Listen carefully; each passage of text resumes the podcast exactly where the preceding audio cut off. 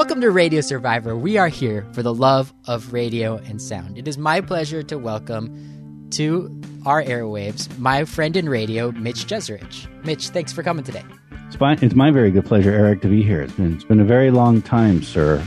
Yeah. For, just just to, for full disclosure, because I, I think you shouldn't uh, keep this from, from your listeners, Eric. We, we've been friends for, for a long, long time. And uh, we, we first met back at uh, KPFA. What, what, what would we say? Maybe, what was it, 15 years ago? 14 years ago? Somewhere around then? Yes. Well, I I'm happy to tell the listeners that one of the reasons I'm having you on the show today is to look backwards at our time together in radio at Pacifica radio station KPFA. We first met around the beginning of the Iraq War, maybe three months into the beginning of the Iraq War.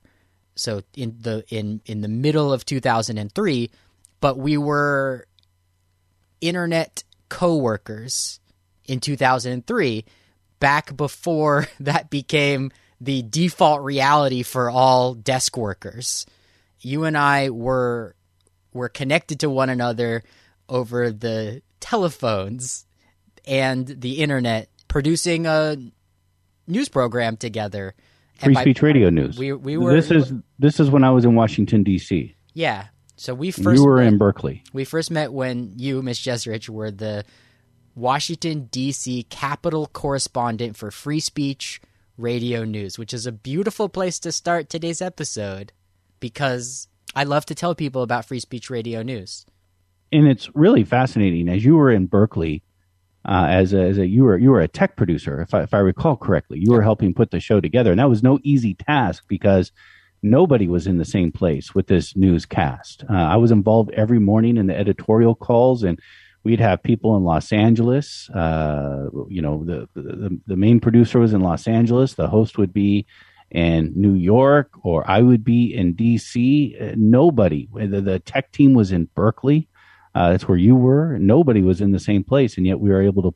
And we had reporters all over the world, and yet we were still able to to pull off uh, this newscast uh, five days a week. And I know I was especially difficult on the tech team because I was the one person with a daily deadline and my deadline was kind of early and I had to go get all the sound I needed for a story and, and put it together uh, by by uh, one o'clock your time. That's right. Yeah, way too um, early for for a Washington D.C. Uh, what's what's the um, the news cycle in D.C. Uh, was it was kind of in the middle by the time uh, your first deadline to file. So you were you were late for the morning and way too early for the evening news cycle. So yeah, I, I had I have an excuse, but nonetheless, I, I know. I, I, think I I even think I, I drove our, our, our I, I, drew, I drove our uh, previous uh, engineer before you out because of uh, I can speak on behalf of uh, my my coworker at the tech team of Free Speech Radio News in Berkeley, who founded the tech team, who built it up from scratch, and was an incredible, um, an incredible brain. A person who who I won't name out loud because I haven't gotten their permission to name them, but I will because, um, as a leader in my life, as a as an example of how to be a professional in radio, um, they really set a, a bar. And um, uh, there was two individuals who who trained me on the Free Speech Radio News tech team, and then um, allowed me to begin working first at first as a volunteer, like we all do, right? We start as volunteers in community radio, and then eventually, um, if we're extremely lucky, we start uh, gathering paid shifts into into our into our little work day in order to do the work of making radio. And yeah, um, the tech team was always under pressure because the you know the the day would begin kind of late in the morning, like around 10 a.m. And the show, a half an hour news magazine with a host reading introductions to stories that are each about four minutes long that are being emailed in through the audio over the web, which was not impossible in 2003, but still kind of unique. The idea of sending large audio files over the internet had not yet been um, you know what uh, industrialized the way it is these days. You know, everybody can send a big audio file now.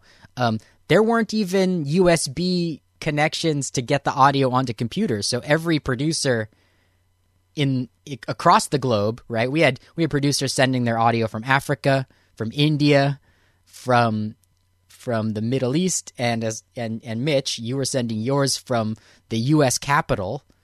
Uh, how did you get your audio onto a computer in 2003?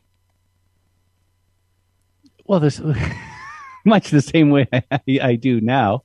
Uh, you know, you're able to record on a computer. Uh, I, I, would have a recorder, uh, a mini disc recorder at the time, which was used, and then I to, to put that sound on the computer, and I have to connect uh, through analog wires right. to the computer and I would play what I wanted to put on the computer in real time.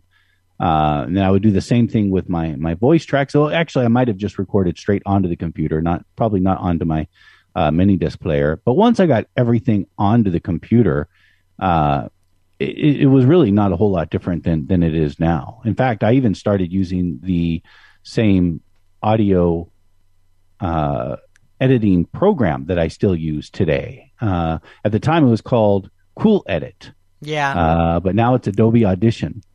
Uh, but it's fundamentally the same. Okay, I want to. I, yeah. I, love this. I do want to get deep into the radio nostalgia weeds as as people who create things with technology. But I I, I went off I went off on a tangent. Let's go back to. Um, I wanted to ask you a question, a big question, Mitch. I wonder what what do you what do you think the reason is to be on the radio? Why do we make radio?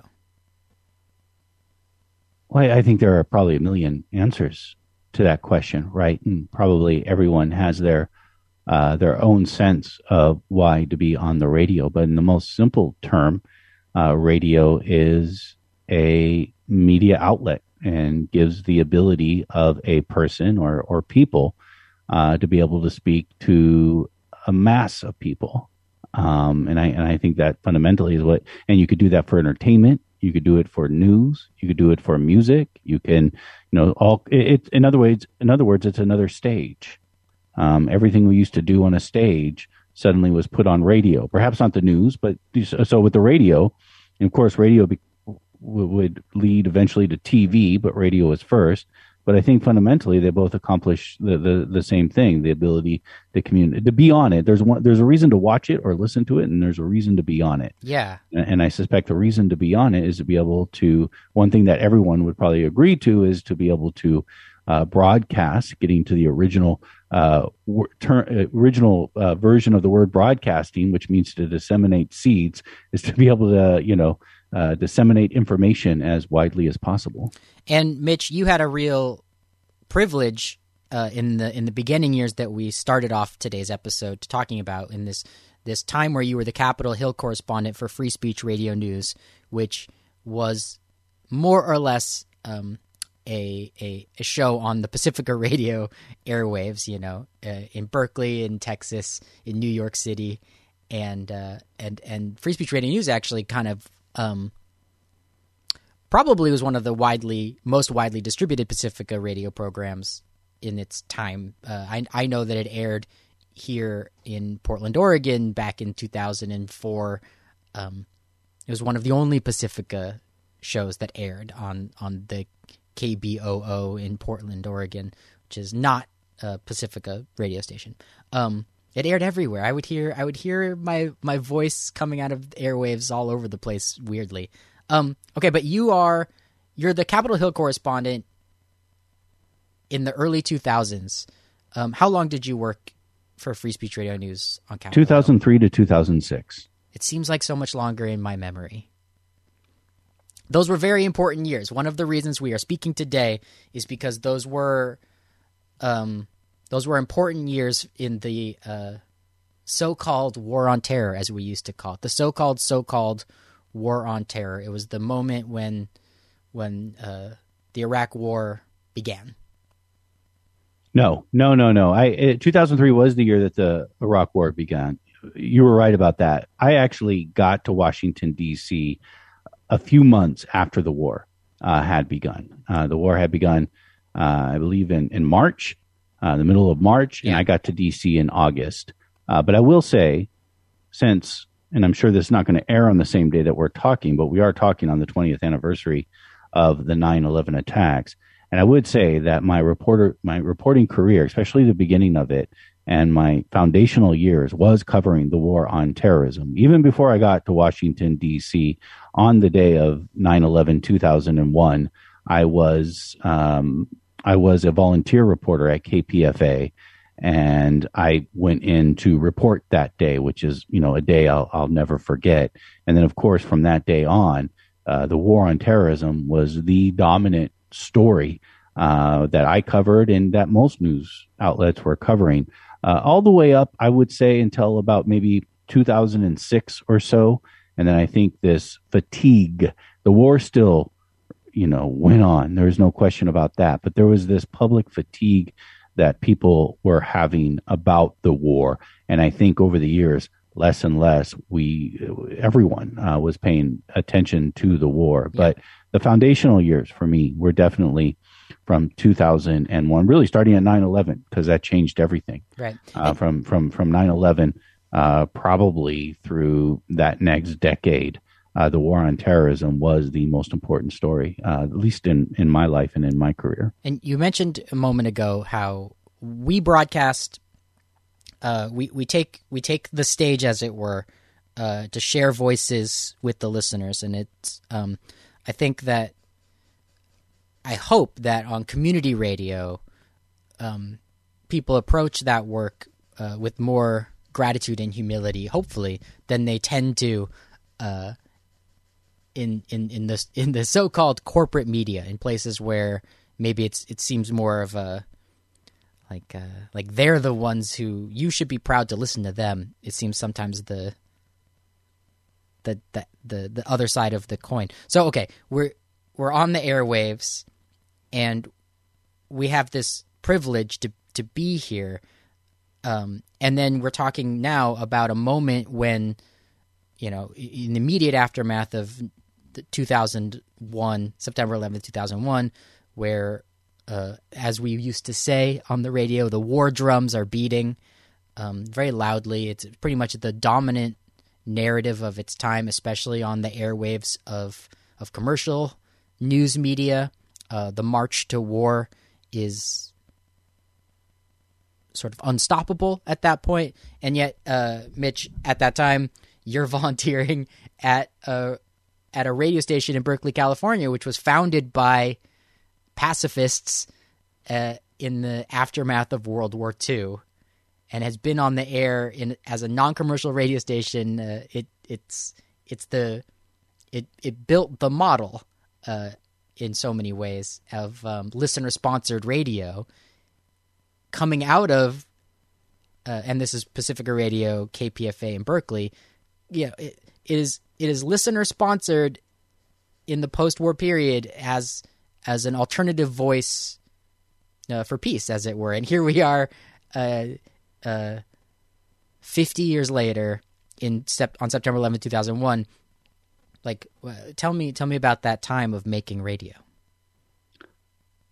I feel like, and first to acknowledge, and I think we're, seeing this on the anniversary of 9 11, that remembering that a lot of people died on that day, and a lot of families were put into turmoil on that day, and a lot of kids grew up without their parents because of that day and the shock. And we all remember that shock, Eric, when 9 11 happened. Everyone knows where they were. And I remember the entire day uh, vividly uh, of that day, and which is to me pretty remarkable. But it's like you know, growing up, I always heard everyone knew exactly what they were doing when they heard about the assassination of JFK or when you know uh, people landed on the moon. Everyone knew exactly where they were, but that was before my time. Well, what happened on 9-11 was what my, our time, right? And and that will be a day I, I will never forget. And and I don't want to downplay the the tragedies that happened. And in saying all that, I actually believe the war on terror years are probably, in my opinion, the golden years of KPFA, the station that, that, that I worked at. And the reason I, I say that, and everyone has their own idea of, you know, what the golden, But everyone has their own ideas of what KPFA is. So I'm sure other people have their other ideas of uh, KPFA, including KPFA's role during the communist witch hunts of the 50s and early 60s, et cetera, et cetera. But for my time, KPFA was the only radio station, and this is the internet exists, as you just explained, Eric. We were all uh, putting a newscast together over the internet, um, but most people weren't getting their news from the internet yet. Uh, and it's still the same handful of television, cable companies, a handful of radio stations, and a handful of newspapers that are forming the framework of how the public sees things and perceives things and reacts to them. And that was very much happening on September 11th and in the few years past uh, September 11th, 2001. And KPFA was one of the very few, you can't say only, but maybe even in broadcasting. Well, I say KPFA, I should say Pacifica uh, at large. When I say Pacifica at large, I also include sort of affiliates to Pacifica, other community radio stations out there. I think we're also uh, a, a, part of this trend that KPFA was was doing, but um, was really the only place on the radio that you could hear dissidents speaking about what was happening here in this country in our march, not just our march to war in Afghanistan, but also what was happening on the domestic front with the FBI uh, ramping up its surveillance, especially of, of Muslim American communities here. And, and KPFA, when I say KPFA, again, I mean it for kind of the larger community radio world.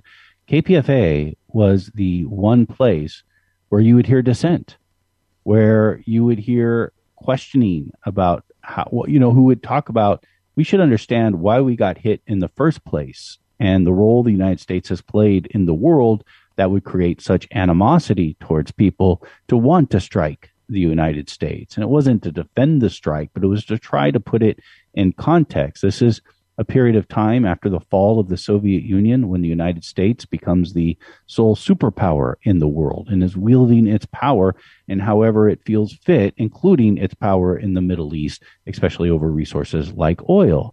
And, and, and we were supporting really repressive terrible regimes. And this caused a lot of animosity uh, towards the United States. And we should understand this.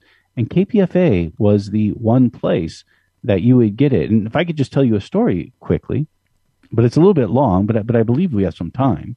So, so give me a little space here because I actually want to back up six months before 9 11 happened. I was a, but I'm going to talk about what happened to me on 9 11 that day. But six months before, I was a volunteer reporter for KPFA and I went down to Mexico uh, because the Zapatista Zapatistas, Liberation Army, Indigenous Army from Chiapas, Mexico, um, were, actually coming out of Chiapas. They had their uprising in 1994, and in 2003, uh, end of February, beginning of March, they began a long caravan leaving leaving Chiapas and traveling all through southern Mexico on a caravan that was going to get to Mexico City, the country's capital, to get to the Zocalo, where the Capitol building is. And I went on that march with them and I covered it for KPFA. And it was on March 11th um, that they arrived to the Zocalo. A million people showed up. And this was really an amazing moment because I lived in Mexico during the 1990s. And the Zapatistas were around. They, again, they started their uprising in 1994 but there was a lot of negativity in Mexico towards the Zapatistas in the 1990s. I did not live in Chiapas. I lived in the about 100 miles north of Mexico City in a in a city in a state called uh, Querétaro.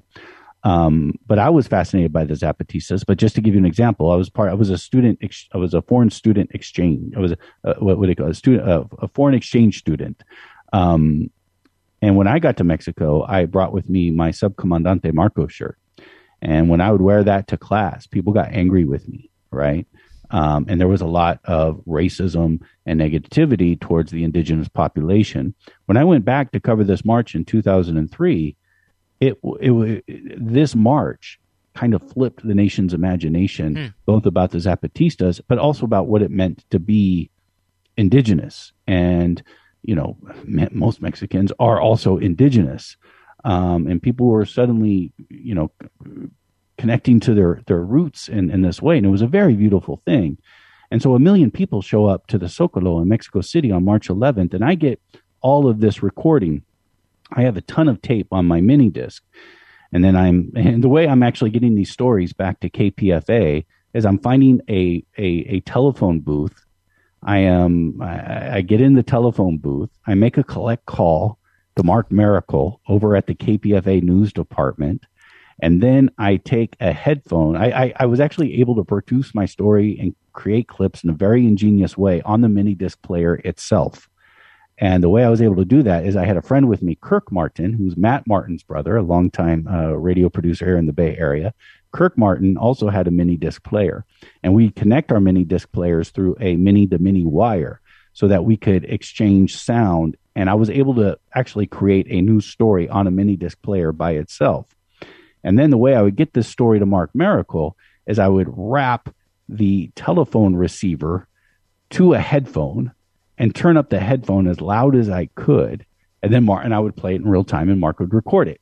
And and that's how I got him those stories. And which- Mark which would is record it to analog on a reel to reel tape. Yeah. This was all to get it onto a reel to reel tape. And that's another part of the story is um, KPFA always a little bit behind the curve when it comes ahead of the curve when it comes to uh, Content. you know when it comes to you know uh, in, in, in a just world a little behind the curve when it comes to technology It costs a lot of money in in the year 2000 to convert your entire analog radio uh, production you know that you've that you've invested decades in it costs a lot of money to switch and uh, it- No, no, that's it's hard fair. to train people and uh anyway That's That's I- fair. No, that's absolutely fair. But we're still behind the curve. Yeah. Okay. And uh and up to this point in learning radio and in, when I'm in the at the station, I I learned how to to edit using the old way on reel to reel tape. I remember using an actual cutting tape. razor blade I and you know sticky tape to put it back together and everything. And i always told myself that I, i'm glad i'm learning this now because when i'm older and i want to come back to the archive i'll know how I'll, I'll know how to access it. Well and and of course 20 years later and i never have. I, I want to say though also is that because I, I did not cut tape as a radio producer, but I did have the opportunity to cut film to make one student film with uh, uh, very cheaply in college. But I noticed right away because I'd even I'd seen I'd been I'd had my hands on digital tools as a as an amateur filmmaker in high school, uh, you know, and then when I was cutting the physical tape uh, a few years later, I realized that there was a a real value in in having a clip and seeing it physically, pinning it to the wall, and knowing that's my that's my clip, and I'm going to use it. And I think that having having that opportunity to build, I'm I'm wondering if you think that uh, having that opportunity to learn how to build your radio stories, Mitch, by physically clipping the the soundbite out and knowing how long it was in inches, um, how that helped you as a digital radio producer. Well, I never taped it to the wall. So I actually never saw the length of a particular clip, but I will tell you what happened. I I, I am a lifelong u- wheelchair user, and I, I, I push my chair. I have a manual chair, and what would happen with discarded tape? It was more of an issue with discarded tape, and you had a lot of discarded tape. And with, with Mark, and we did it the Mark Mericle way. You just threw that to the ground when you didn't need it because you're on deadline and you need to get this done as soon as you possibly The can cutting room floor, kids. The and floor. and so the whole floor would just be full of tape. And every day after I was done uh, filing my story, I'd have to go in another room, get out of my chair, and painstakingly take out all the tape that had got into my wheels, especially the smaller front wheels of my wheelchair, because it got all tangled up in there. And it would sometimes be a, a difficult task uh, to be able to do all that. So so why am I? Why are we talking about this when I started talking about 9/11? Well, the the connection here is again the Zapatistas ar- arrived to the Zocalo, which is this historic moment on March 11th. Then I come home and I have all the everything that I played up to that point was received from the telephone, even though I actually had in-person sound. You know, it was it was all heard on the telephone because that's how I was getting my stories to Mark Mericle. So when I came home, I was like, I have all this sound. I want to make a documentary. And what I'm going to do is I'm going to learn how to do digital editing on a computer, which I had never done before that point. And I'm going to take time and I'm going to learn how to do that. And I'm going to, I'm going to make this documentary that way. And of course, that took a little while to do. And so I was trying to think of a peg of, well, when can I finish this documentary? And the morning show at the time at KPFA had agreed to play it. And I thought about it. I'm like, oh, what about on September 11th? That will be the six month anniversary of the Zapatistas arriving in the Zocalo. That seems appropriate to me. Let's do that. So uh, Lisa Rothman, who is the executive producer of the KPFA morning show at the time, gives me the go ahead, says that they'll air it uh, on that day, and, and, and I start working on it. September 10th comes around. I'm almost done. It, it, really took a few months to work on it. I needed so much of it was in Spanish, and and I needed people to be able to uh, uh, to read English over it. Uh, I remember I had the great Wendell Harper, who had the great Wendell Harper voice, uh, reading the parts of Subcomandante Marcos, which was pretty awesome. Uh, and, you know, so I finally put it all together and I'm finishing it up on September 10th. And it's late night and I'm trying to beat my BART curfew because the last BART train heading to Oakland comes at midnight. And I'm sitting in the room. And of course, because KPFA is behind the curve, I produced this digital documentary, audio digital documentary to be played on the air. But KPFA has no capacity to be able to play a digital file on the air, so I had to record it back to analog so that they could ah, you couldn't record even, it on it, so that they could play it on reel That was reel. before the burning a CD moment. That's amazing.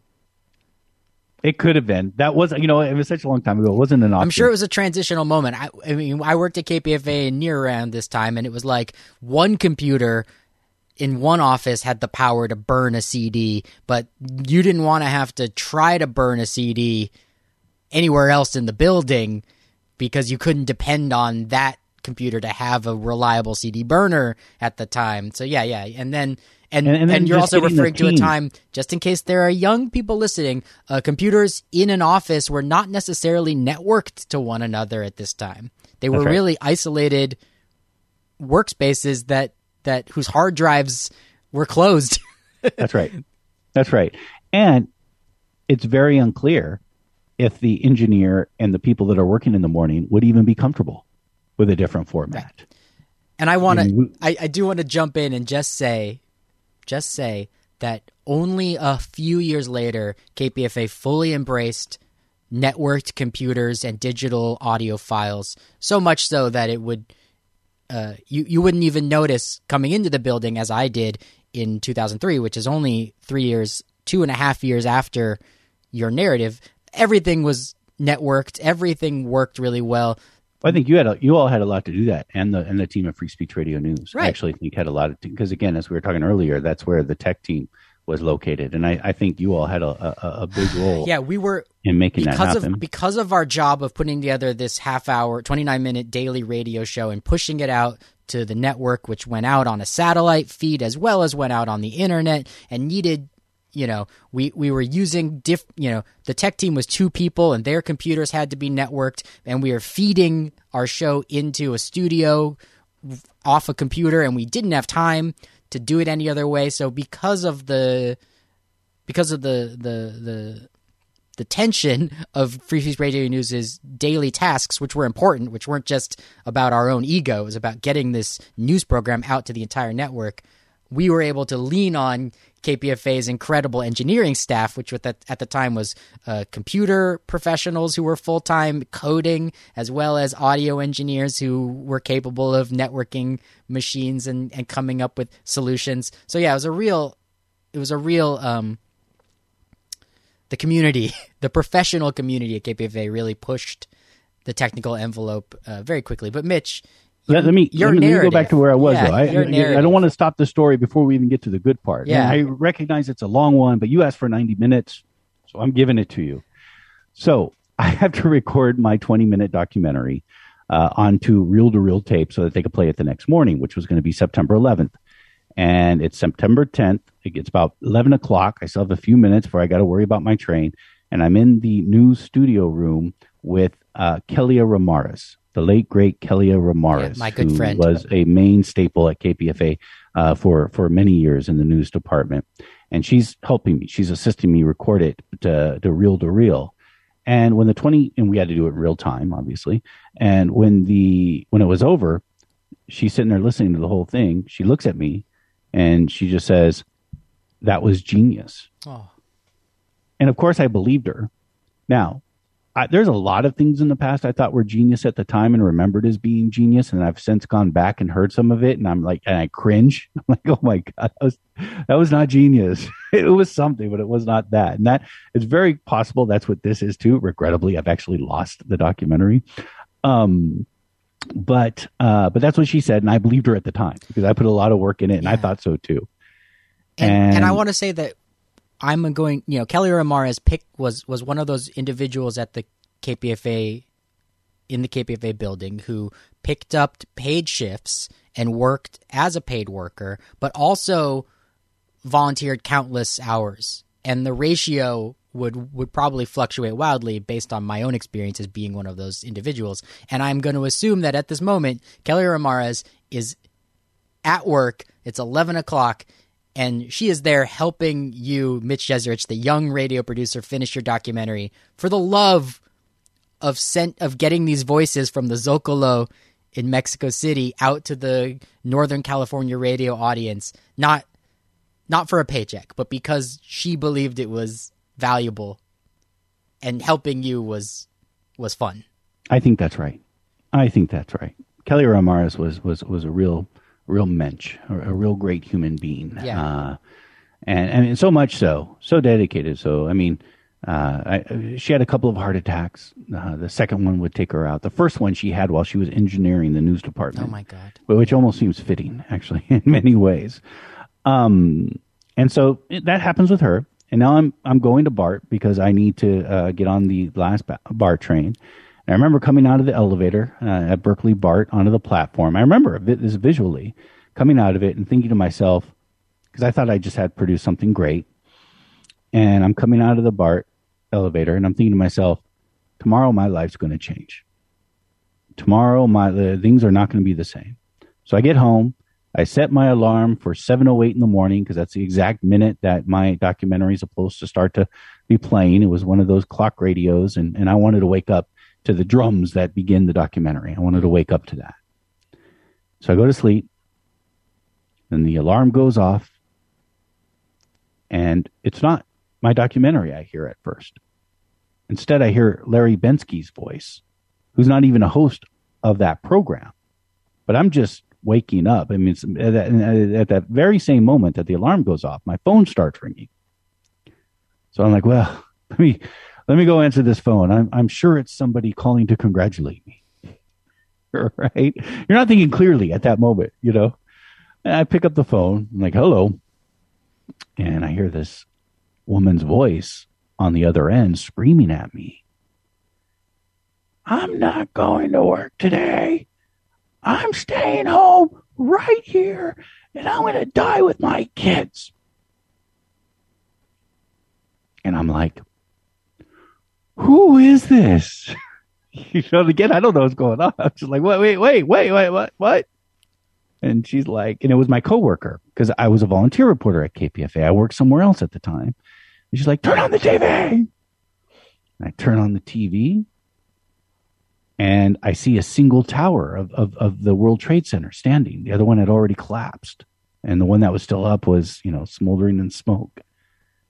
And then, of course, I realized, yeah, they're not playing my documentary on the air. Larry Bensky's there, who was really the national affairs correspondent for the, net, uh, the, the network. He's the guy that would come in such a moment to, to start to provide analysis and interview people and to do coverage. And, and, and I was just in shock. And I, and I lived, and I still do, I lived in Oakland. I had an apartment that oversaw downtown. I'm looking out my window. I'm wondering, man, why is I'm in shock? I'm like, wow, am I in danger? I think everyone thought this at the time, right? Am I in danger where, where, where I am? Is something going to happen here in the downtown area?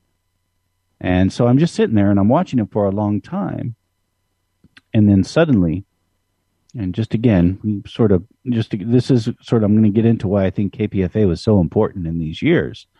I'm stuck with a question: Is do, do I go into work, or do I go to the radio station and and help out there? They they may need it. And of course, there was no question I was going to go to the radio station. This was before eventually the work said, "Hey, don't come in. No one's coming in." But this was before that even happened. I already, I already decided, well, sorry, work. I'm I'm going to KPFA. And I take Bart back to Berkeley, and I get on the train, and it's really wild because whenever you get on the train at that hour going away from San Francisco, it's usually empty, right? Because everyone's going towards San Francisco that hour. But this train was packed with people going away from San Francisco, packed with people who were just leaving the city. Again, no one, in, you know, I was worried about downtown Oakland. Never mind, imagine what it would have been like being in downtown San Francisco on this day. Yeah, and I would like to mention that um, if you turned on cable news at the moment that the 9/11 attacks were happening, uh, that was that was the message. Who knows? Who knows what's happening next? It seemed like a cascade of of escalating violent catastrophes that could hit anywhere at any time because it wasn't just New York City. It was it was other points on the map that that certainly get less attention now. And and uh and sort of just like a a cloud a, a cloud of threat and and potential. Well eric there were a ton of rumors at the time. Yeah and that was actually my first assignment to, to follow up on. So I'm on this train coming into Berkeley and it's packed and everyone's looking at each other. You know, when you're on a, a BART train or a subway train, no one looks at each other, right? People are looking at each other and not saying anything. And everyone had this look on their face of like, what the hell is happening? And so I get to the radio station. I walk in. I see Mark Mericle and Aileen Alfandary, and everyone's there now. I'm like, hey, I'm here to help in any anything you need. And Mark says, and puts my very first story is to follow up on all these rumors that we are hearing about having been hit. And you can understand, I mean, rumors fly anyways. And this is a good lesson to understand uh, when you are are covering something that first happens. Most people end up getting the story wrong in the first few hours. In fact, even before I came on to join you, I was watching some CNN and CBS coverage of when the towers were first struck, and their speculation was wildly off of, of what was happening. And so I get into the radio station. We're hearing rumors that the um, Lawrence Livermore lab had been hit in California. Yeah, which is a nuclear facility. Yeah. And so my first assignment is to call is to follow up on all these rumors. I had to call the Lawrence Livermore lab to see if anything had happened there, and nothing had happened in California. Right? Well, at least not that way. Some things did happen in California, which I'll get to next so anyways, I get I get finished following up on on all these rumors. None of them were true. Yeah, uh, and that was just a just a few hours of work as a reporter. That yeah, that I was done with that within an, an hour or two. Okay. You know, um, and then my next assignment comes, and and this would be a pivotal moment. I, I feel like in in my life. Uh, I go to Mark Mericle. I'm like, what else do you need? And he's like, we want you to monitor and follow up and report on any potential hate crimes or backlash against Muslims or people who appear to be Muslims. That whenever I think back on that, that was really profound because at the moment everyone was asking, "Why do they hate us?" and and and you know there there there was some reason for that, and you know, and we're we're so connected to their own trauma and the trauma that happened to the country I don't think there was anyone else, and I could be wrong on this. There may be examples. I'm happy to be wrong if so, but I don't think if if there were others, there weren't many who were worried about particular communities yeah. that were now vulnerable, especially because of all this, especially in newsrooms, uh, in in newsrooms with large broadcast reaches, um, you know, and and it just just to say it, like Mark Mericle is a white man and so for for the white news director of of a of a professional and volunteer run newsroom to recognize in the in the first hours of the crisis um, how are how are Muslim communities and and Muslim that was the first thing that came to our mind. Yeah, I, am a white man too, and, and, that was that was the first thing that that we thought about that that was important for us because to cover. because we had seen if you had been paying attention with a social justice uh, framework in the past, we have already seen before 2001 September 11th that if there were uh, terrorist attacks or perceived terrorist attacks on on target that that hate crimes in the United States would go up. This is already a pattern that we could expect, and if you were paying attention to it, it would be no surprise that this one would be this one this event would be worse. And just imagine to watch what was happening on 9/11 was traumatic for everyone. Everyone, no matter what religion, no matter what color you were, it, it was it was traumatic. It was traumatic for me to watch it. I was in shock. But then what I could not imagine and what did not happen to me personally is then imagining suddenly everyone in the country looking at you and people like you and anger starting to be directed towards you for something like that happening. And that is exactly what happened on that day. I talked to the Muslim Peace Center in San Jose who had their windows broken might be worth double checking that part. I kind of wonder myself, did, did they really have their windows broken or am I mixing it up because somebody else had their windows broken? I actually don't, I, I, think they had their windows broken, but I'm just putting this out there that, you know, that, that, that could be off a little bit. Yeah. Um, but their voicemail was full of hatred and some of the most disgusting thing. And, and they plugged me into their voicemail. I don't know how they did it, but I got a clear recording of their voicemail. And it was one message after another of men, I only heard men, screaming at the top of their lungs how they wanted them to die, how they hated them, how this was their fault. I mean, imagine the shock of 9 11 was shocking, but imagine that, and then this follows up. And you're having all this anger directed towards you. And so I recorded it, and we recorded it, and it was full of expletives, and we put it on air as it was even though we might have gotten trouble by the FCC for um, expletives going out on the air. And we played it several times on the air with the purpose of saying, "This isn't this isn't cool. This isn't okay. This is a problem." And and to me, that's when I realized this. I want to I want to work with KPFA. I want to be here because that was the right thing to do.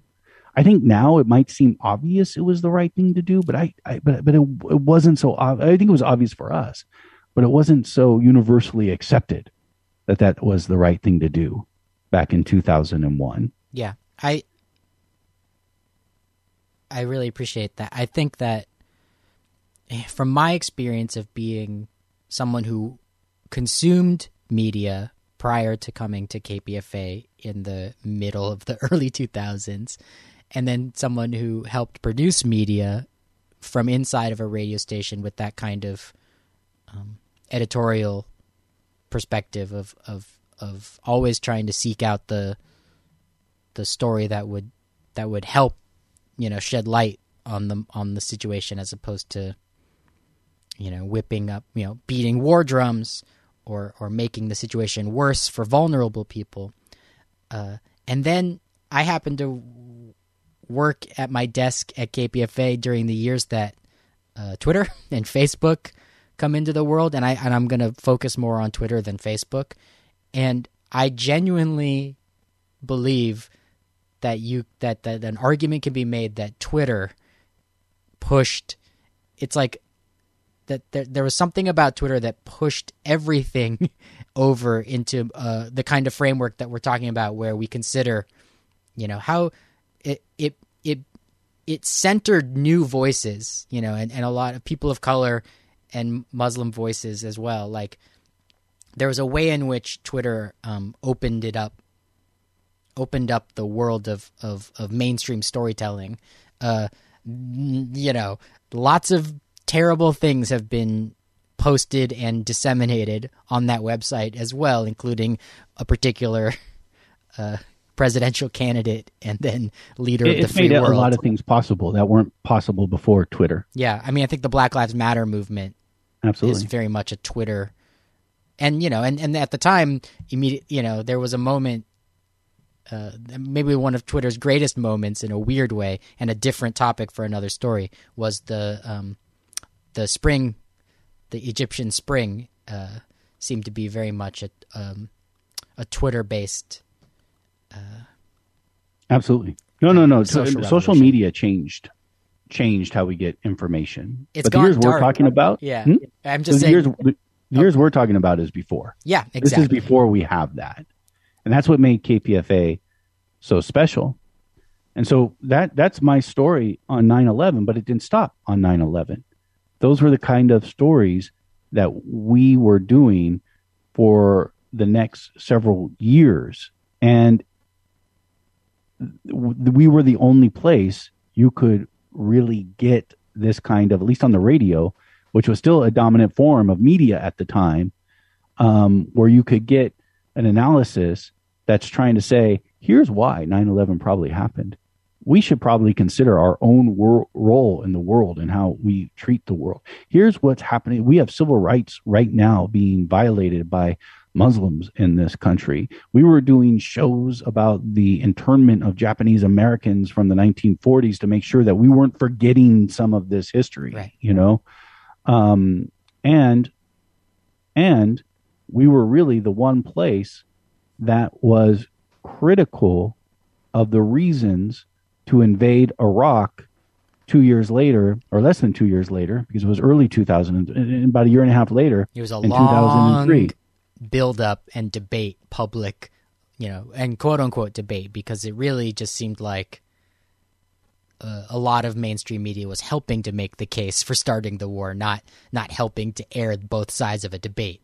Today, Barbara Lee is enshrined in history as a hero, as being the one person to vote against the authorization for the use of military force in the war on terrorism in 2001.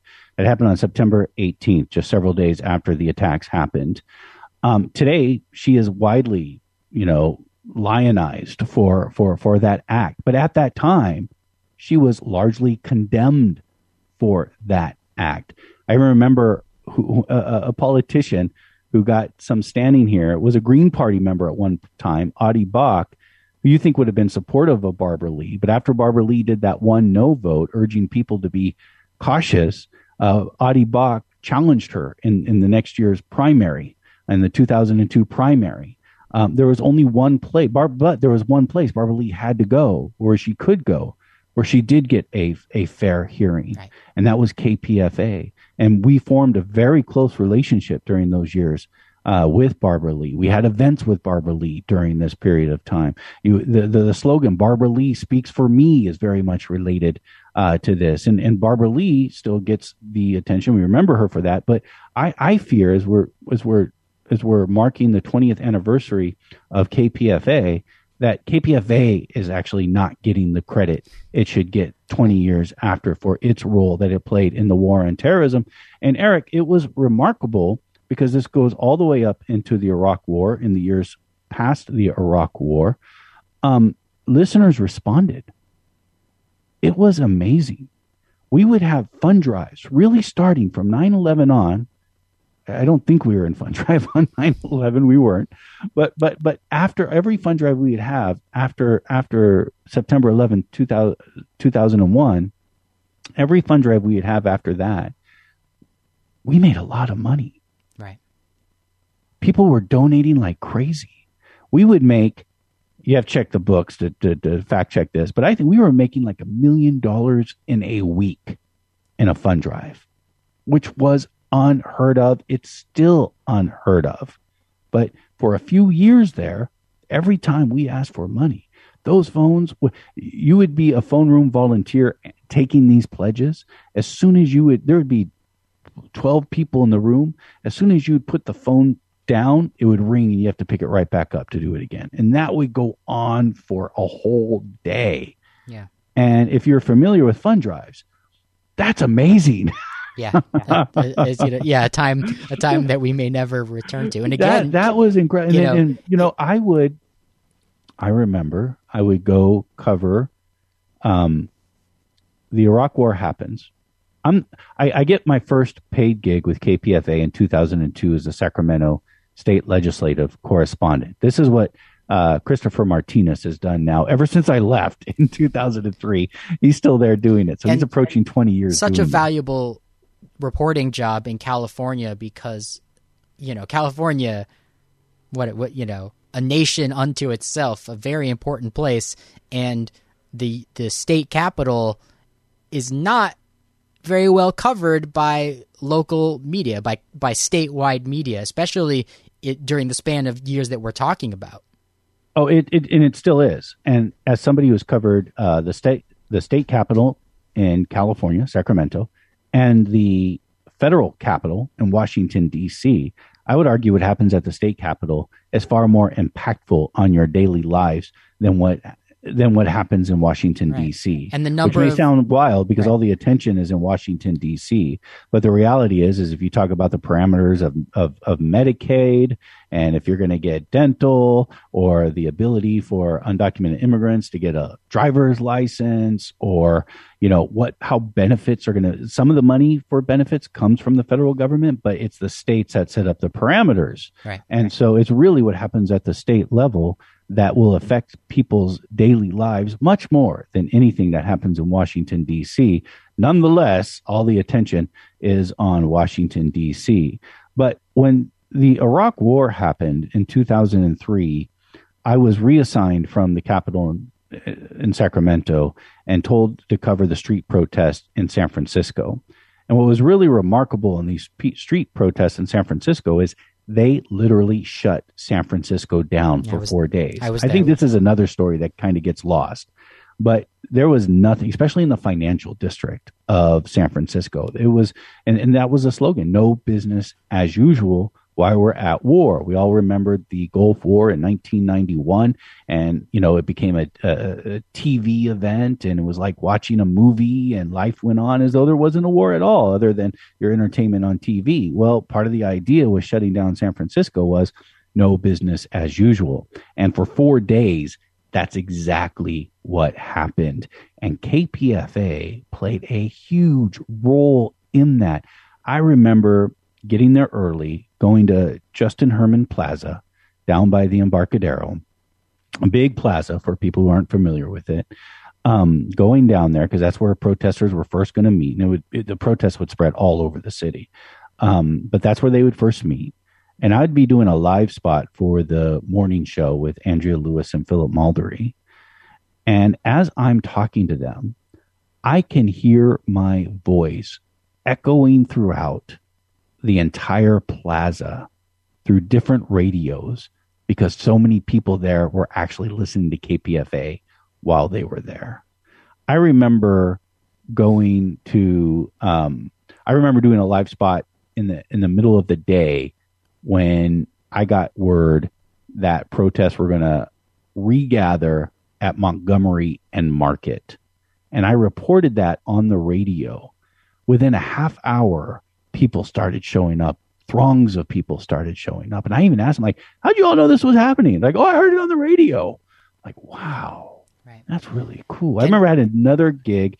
I was driving down to San Jose. I wasn't driving, but a friend was driving down to San Jose.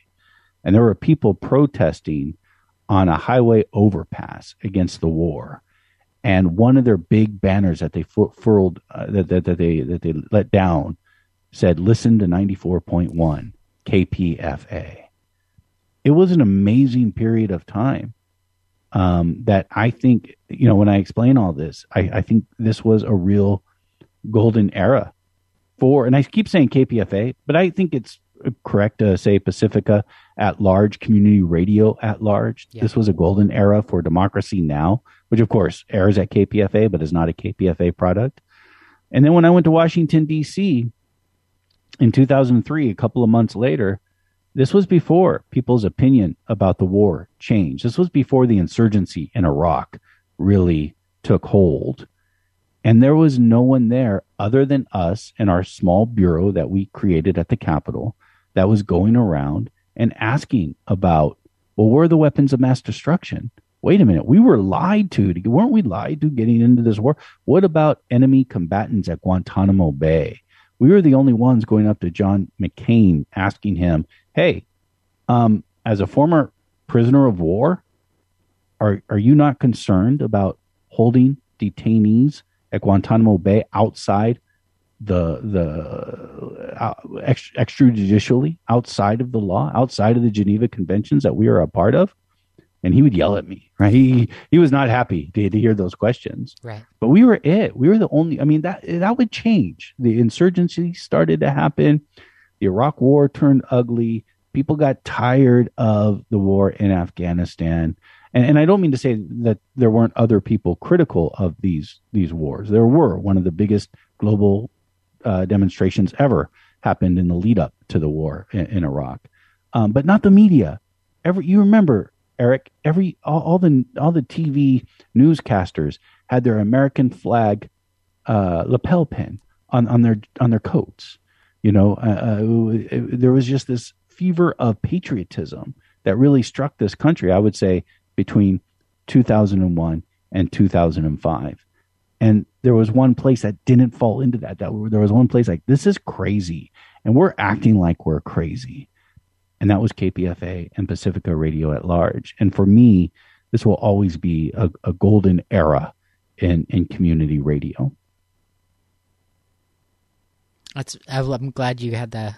I'm glad you've said these things. We're we're wrapping up our time for the radio audience, but I'm going to ask you a lot more questions uh, on the podcast coming up, which you can get online at radiosurvivor.com as we continue to talk, Mitch Jeserich, about your time producing community radio. Uh, you've you've told us a tale today where where w- the beginnings of your time at at the radio station KPFA as a volunteer were were were centered in your memory around the the, the day that the September 11th attacks occurred and your decision to devote your your professional energies, even as a volunteer.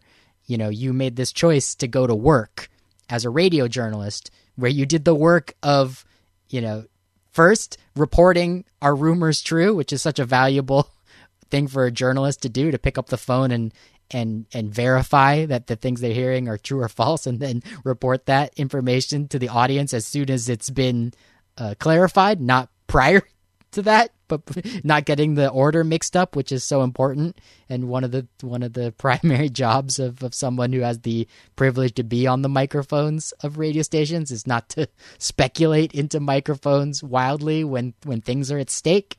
Um, up until uh, interviewing vulnerable communities on the very first day, how are you doing? What threats are you receiving? What what can what can people do to help? And and what comes next? Um, um, uh, thank you so much for coming on to Radio Survivor. Let's let's turn Mitch to um,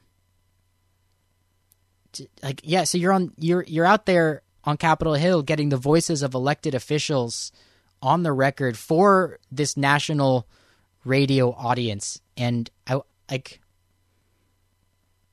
How did you approach that job every day? Because it's you know Pacifica, as you've been describing in this hour, it's so special. It's this one is this one voice uh, against the war when the war was popular. It, it was. It, it, felt like a, a serious responsibility, right? Because the thing is, people were tuning in, people were listening. We didn't have the majority of the people in this country listening, but our we can even see it in our numbers. Our number of listeners gone up, and the people that were listening were passionate about it. And there was a lot on the line what you were going to say and what they were going to hear. And if you weren't meeting expectations, you were going to hear about it. Um, and so there was a lot of pressure at, at the time uh, to cover uh, these stories. And again, when, when, when I got to Washington, it just, yeah, Washington, D.C. is interesting. Um, suddenly, and, and I covered mostly the state, cap, uh, uh, mostly the Capitol Hill, the Capitol building. Uh, I, my, I, I covered the White House. I covered the Supreme Court. I covered all of the federal government from Washington, D.C., but the Capitol building was the best place to cover if you could only pick one to cover. Word has it that the and I've been told by White House correspondents, worst place to cover the White House is the White House because you're you're, you're they put you in a small room and everything is very controlled. Uh, in the Capitol, and I think this actually ha- played a role in what happened on January 6th of the Capitol this year, 2021, uh, with, with the riot at the Capitol. The Capitol has security, no question about it, but it was much more hands off than you would find at the White House or at the Pentagon or at the Supreme Court. Um, and one reason is you have 535 members of Congress. Uh, another reason is you have uh, m- many people coming to visit their representatives, right? And so there was a bit there. The Capitol was much more open uh, than, say, the White House was, which is just sort of a militarized fortress these days. And you had access at the Capitol. Now, because I worked for Free Speech Radio News, which because no one ever even had heard of it, whenever I asked for an interview, I just said Pacifica Radio. Um, because no one even knew what I was talking about when I said Free Speech Radio News. And no one ever, unless it was like a Barbara Lee or a you know a, a, sort of a lefty Dennis Kucinich. Was, yeah, was Kucinich no, in, in office at that point? Yeah, it was Dennis Kucinich who, who was there. He was the lefty at the time, and he was seen as crazy. It's not like now, right? It's not like now the lefties in Congress have a seat at the table. Um, There's when like I was 28 there, of them. Yeah, when I was there, it was very different. There were a few. There were there were a few. There was Lynn Woolsey, who was who was who I got very close with when I was there. Who was the first member to go to the House floor. Uh, she was a Democrat from the North Bay here in, in, in, the San Francisco Bay Area, and she was the chair of the Progressive Caucus. And she was the first member to ever bring a resolution to the House floor uh, calling for a withdrawal of troops from Iraq. And I remember I was with her out in the hallway before she went in to do it. And she turned to me and she asked me, and she said she was nervous and asked me if she uh, she thought I was doing the right thing. And I probably shouldn't have said this because it probably wasn't my role as a journalist who was there to cover it. But I was like, "Oh yeah, this is the right thing for sure." Uh, and and and she did it, and and and I'll I'll, I'll, I'll always remember uh, that moment as well. But she was scared to do it, and by the time she did this, I was easily at the Capitol now a good year, year and a half, you know, and, and, and the team that we had compiled there was, was really an amazing team of reporters. Um, we were it. We were the only ones that would be sort of confrontational when it came to both the war on terrorism abroad and the war on terrorism uh, at home. And I, I never felt in danger, right? But we were definitely outcasts uh, while we were there.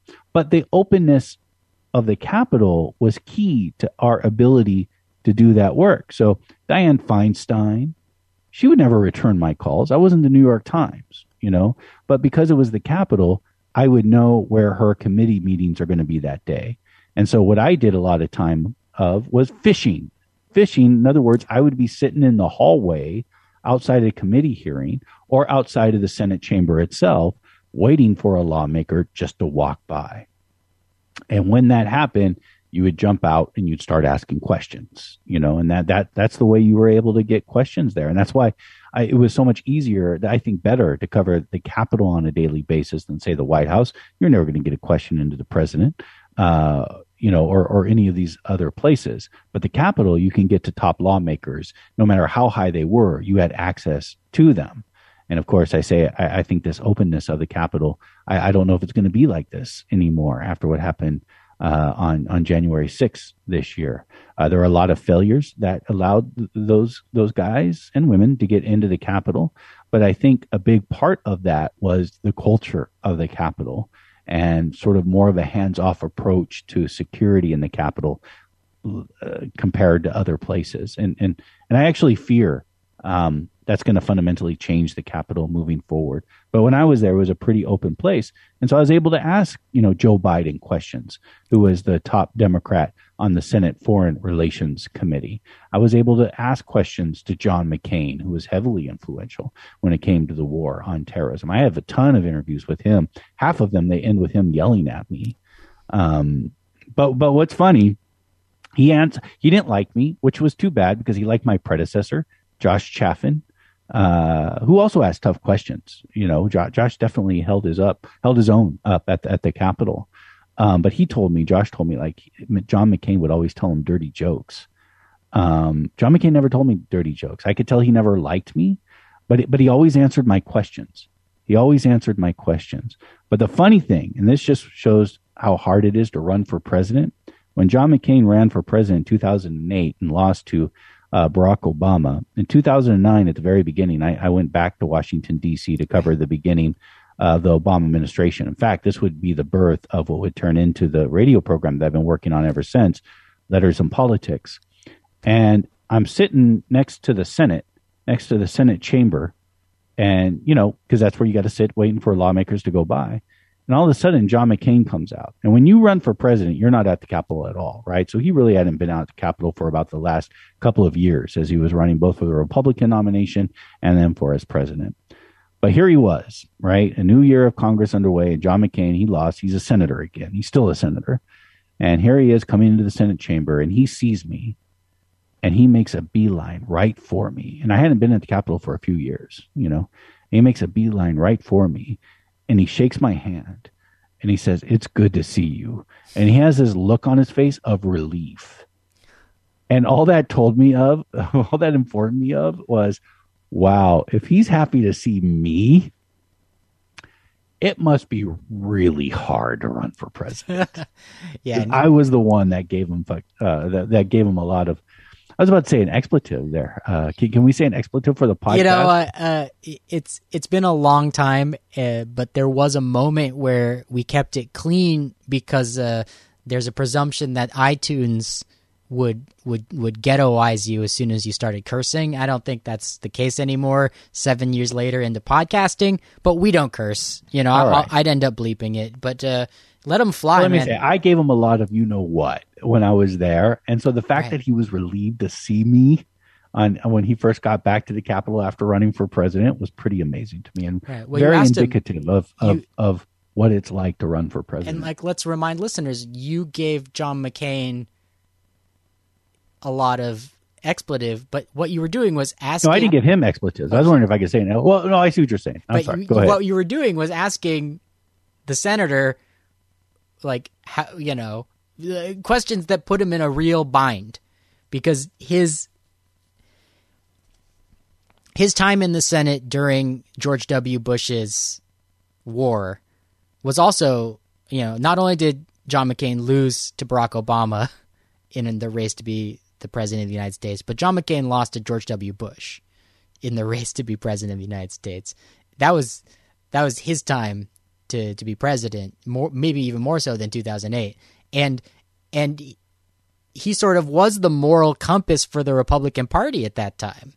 Like because of his experience as a war prisoner and a hero, you could sort of depend on him to be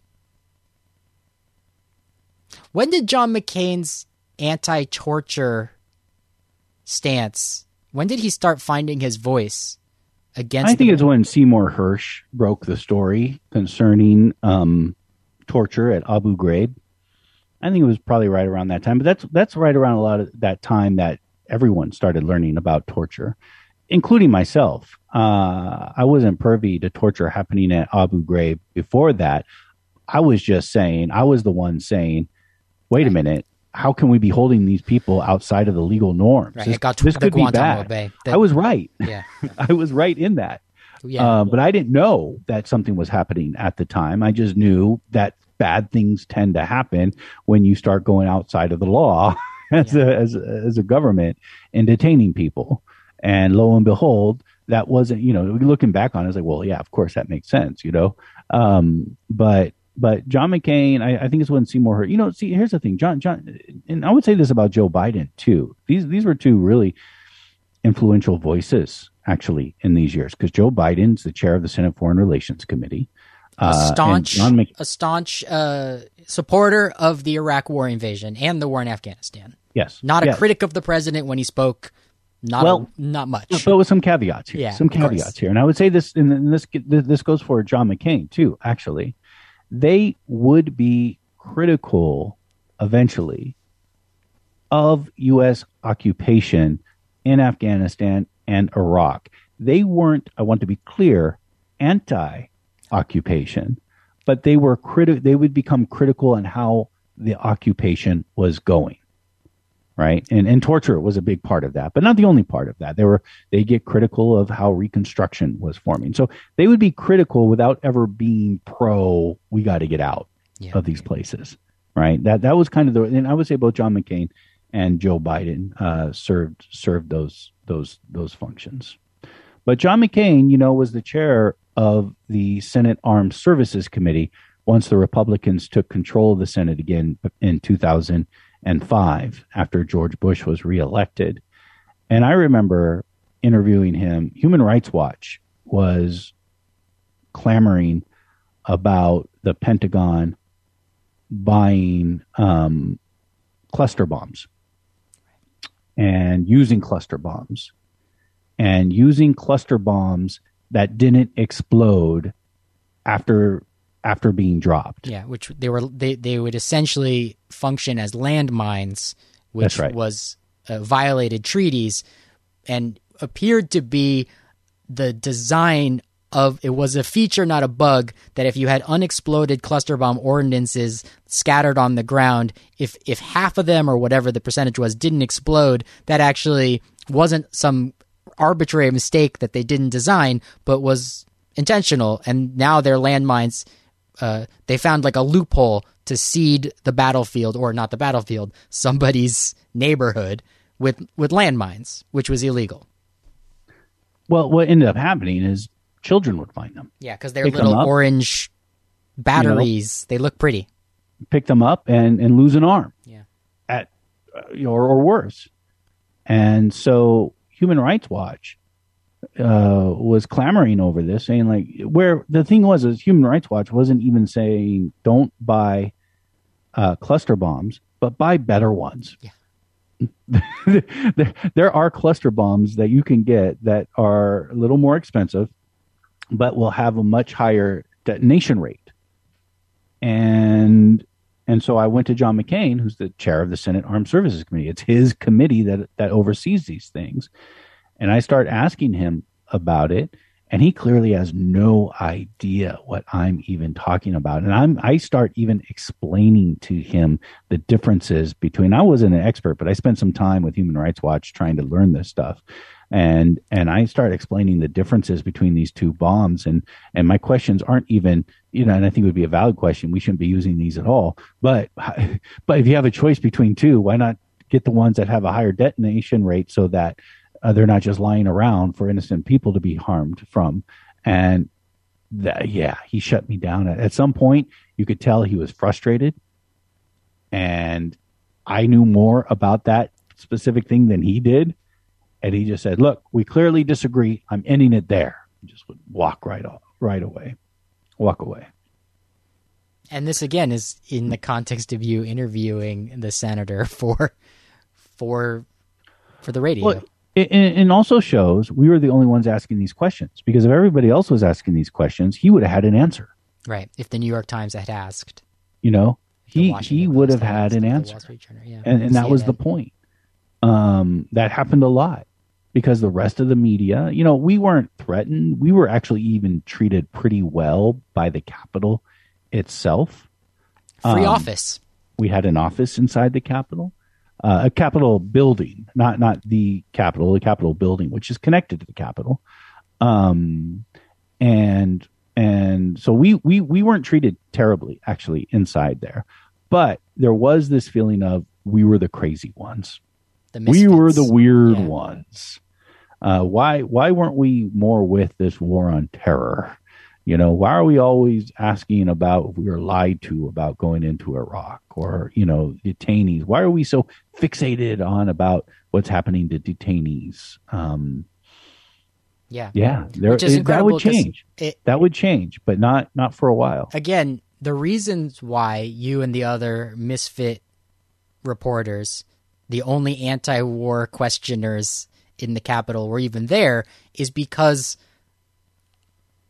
the the collective population of like-minded radio listeners were were funding stations that paid you to be there. Yeah. Yeah, yeah, yeah. An well, incredible no, and, and time. This gets to a real truth, though. This gets to a real truth about the importance of public broadcasting, true public broadcasting that relies on the support from listeners or viewers that, you know, as you know, Eric, Pacifica Radio, KPFA Radio, Free Speech Radio News, we never took corporate money, uh, n- nor did we take corporate underwriting. So you would never hear this story was made possible because a generous gift from Chevron, right? That was against our mandate. That's against who, who we were, what we believed in. And there was a reason for that. And that played into this dynamic that we're talking about on the Capitol. So if I was CNN or the New York Times, if I started asking questions that I was asking for free speech radio news, um, I was going to lose access, right? I wasn't going to be fed the story. I wasn't going to be leaked the story uh, when the other outlets were, or even before other outlets were. And what that was going to mean, let's say I was with the New York Times, and all of a sudden, you know, in, in journalism, timing's everything, and you always want to be the first to cover something. And if you don't cover it first, you better cover it that day.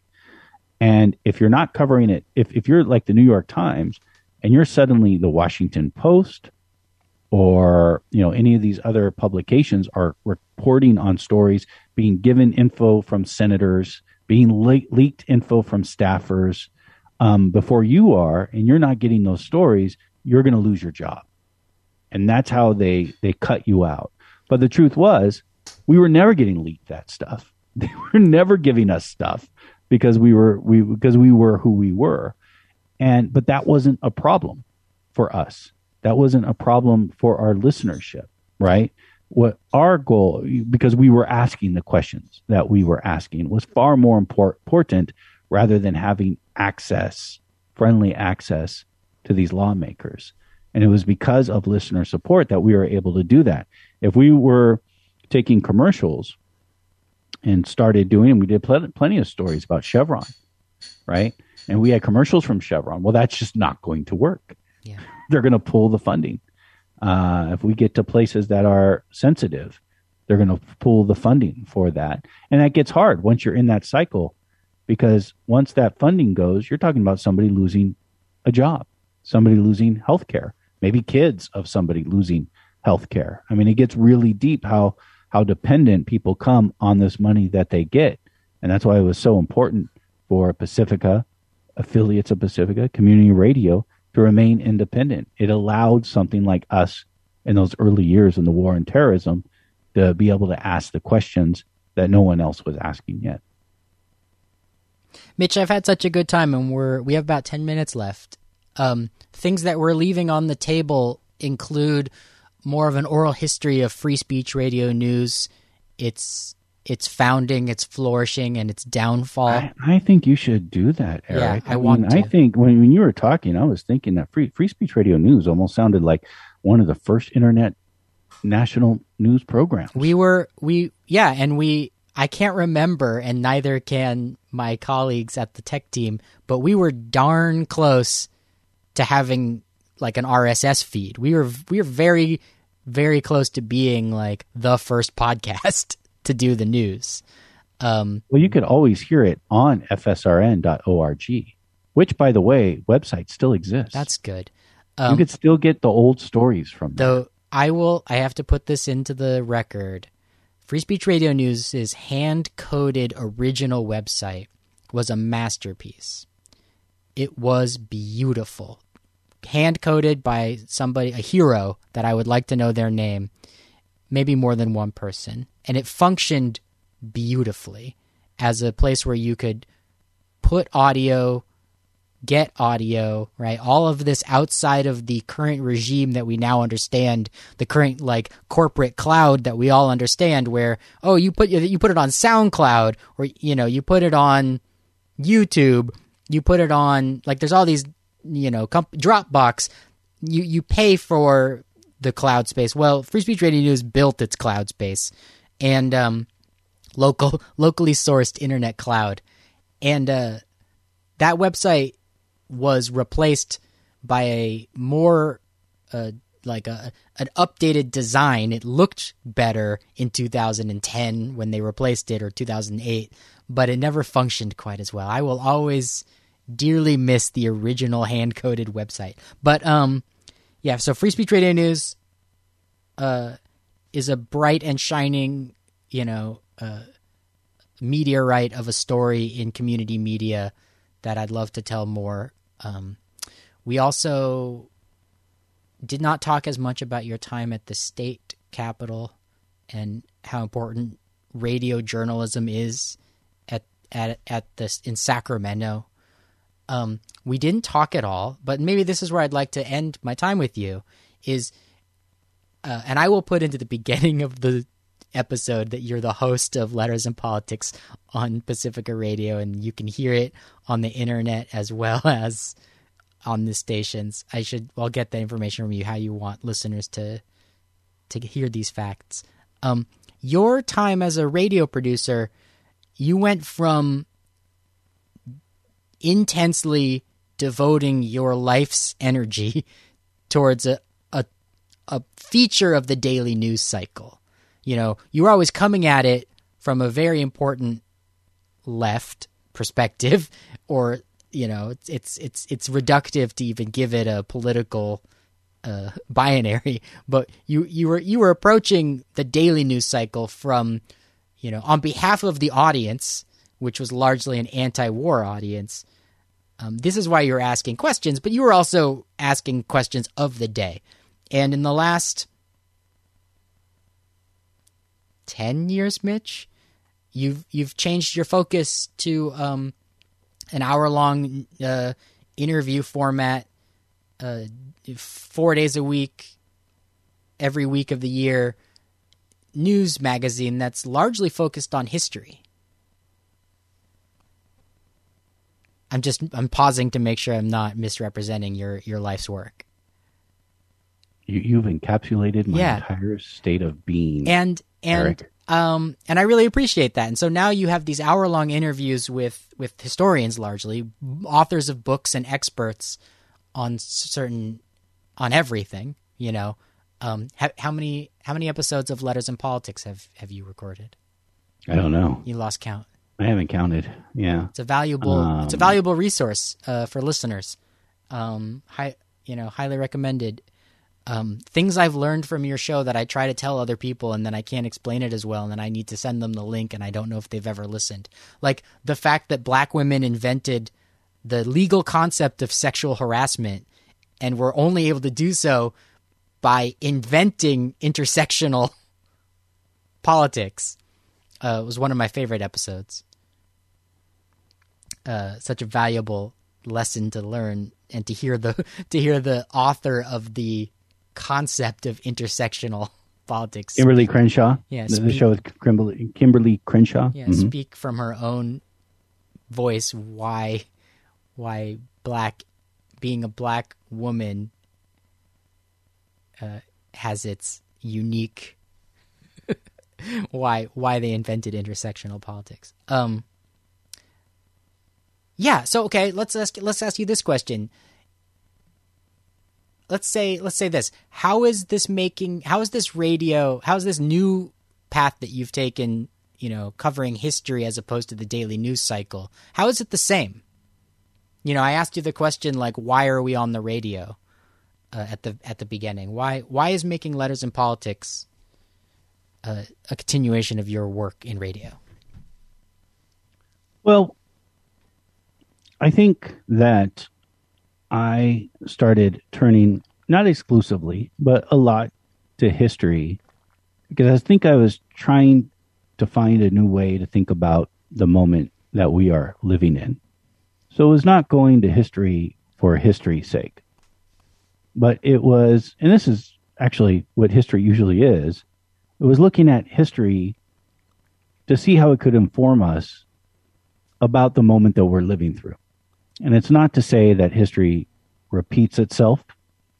Sometimes it does, but there's no guarantee of, of, of, that happening. It's not automatic. But there are certain conditions that certainly do seem to repeat themselves.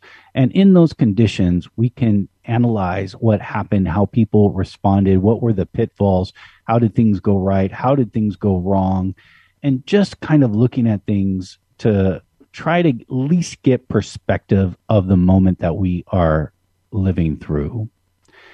And I think doing daily news, covering the very latest that has happened, is a vitally important thing to provide and a thing to do. We need it. We still need it. But I also came to feel a sense of dissatisfaction with how often we get it wrong at first. And this pressure to be able to talk about something that has happened that we haven't fully grasped yet. And that doesn't mean it shouldn't be done. I mean, you got to start somewhere, right? You got to start somewhere. But I was feeling a sense of alienation towards that. And I also wanted to create something that had a lasting element to it. A, a show because a lot of shows when I when I do breaking news, the significance maybe a future historian would go back and find, in, you know, find some value in it. But most people aren't going to go back and listen to you know some news stories I did from ten years ago, right? But if I could tell stories that would have a lasting value, you know, if we are stories on, I'm just first things off the top of my head, right? The the Russian revolutions, the French revolutions, um, learning about the story of of Pauli Murray, I think is is really important. Pauli Murray was a a, a, a female was was a lawyer in the 1950s that provided the legal underpinnings to Thurgood Marshall for overturning Roe. Uh, oh, I'm sorry, overturning Brown versus Board of Education, and the her. You know, we all think of Thurgood Marshall with this, but Pauli Murray, who was a black woman uh, and a lawyer, uh, was the one who said we should go to the 14th Amendment of the Constitution of the United States. The 14th Amendment is a Civil War uh, amendment to the Constitution. And it's what provides one, birthright citizenship to this country, and two, equal protection under the law. And three, it gave the federal government the legal authority to enforce states to abide by the Bill of Rights and particular particular constitutional rights that we all have. There was a time when the Bill of Rights, the first 10 amendments of the Constitution, were only seen as pertaining to the federal government itself. Only the federal government could not violate the Bill of Rights, uh, but the states and local governments could. But it's through this, in part, and other rulings, this Brown versus Board of Education decision that actually changed that. That gave the federal government the right to be able to take the National Guard in and force the desegregation of a school and this is Pauli Murray that gave these legal underpinnings for, for, for this argument, and that I would argue would create the modern world because it was not just civil rights. And Pauli Murray was very important in this. Uh, Ruth Bader Ginsburg credited Pauli Murray with also applying the 14th Amendment to women, also applying the 14th Amendment to gays and lesbians, and just about every modern civil rights movement that we've had, including people with disabilities, have been able to rely on these same legal arguments that came from Pauli Murray, um, who is this fascinating figure in history that most people don't know about, that connects the Civil War all the way up to our very modern moment that we're living through right now. And to me, that just had that's an interesting story to know now. It's an important story to know tomorrow. It's an important story to know 10 years from now. And I kind I, I wanted to find a way to be able to talk about something that is important now, but in a way that will also have some lasting value to it down the road. And so that's what I try to do with Letters on Politics. Mitch, we've been talking for 90 minutes. Thank you so much for your time. This has been this has been wonderful. Uh, I hope I hope we can do this again because I don't think we finished the job of of uh, recording some of the important oral history of your time at Pacifica Radio. Well, I'm glad to know you're doing this work, Eric. These are these are important stories, especially the other folks that you've been talking to too. So, so man, it was great great to catch up, sir. Thank you. My friend Mitch Jeserich hosts the show Letters and Politics, which airs on KPFA and can be found at kpfa.org. I subscribe to it as a podcast. That's how I listen.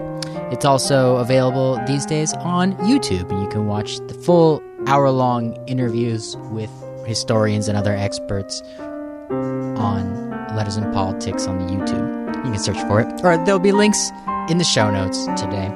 This is Radio Survivor. This is a podcast and radio show that airs each week. You can email us. Our email address is podcast at radiosurvivor.com. Thank you so much for listening. My name is Eric Klein. We'll see you next week.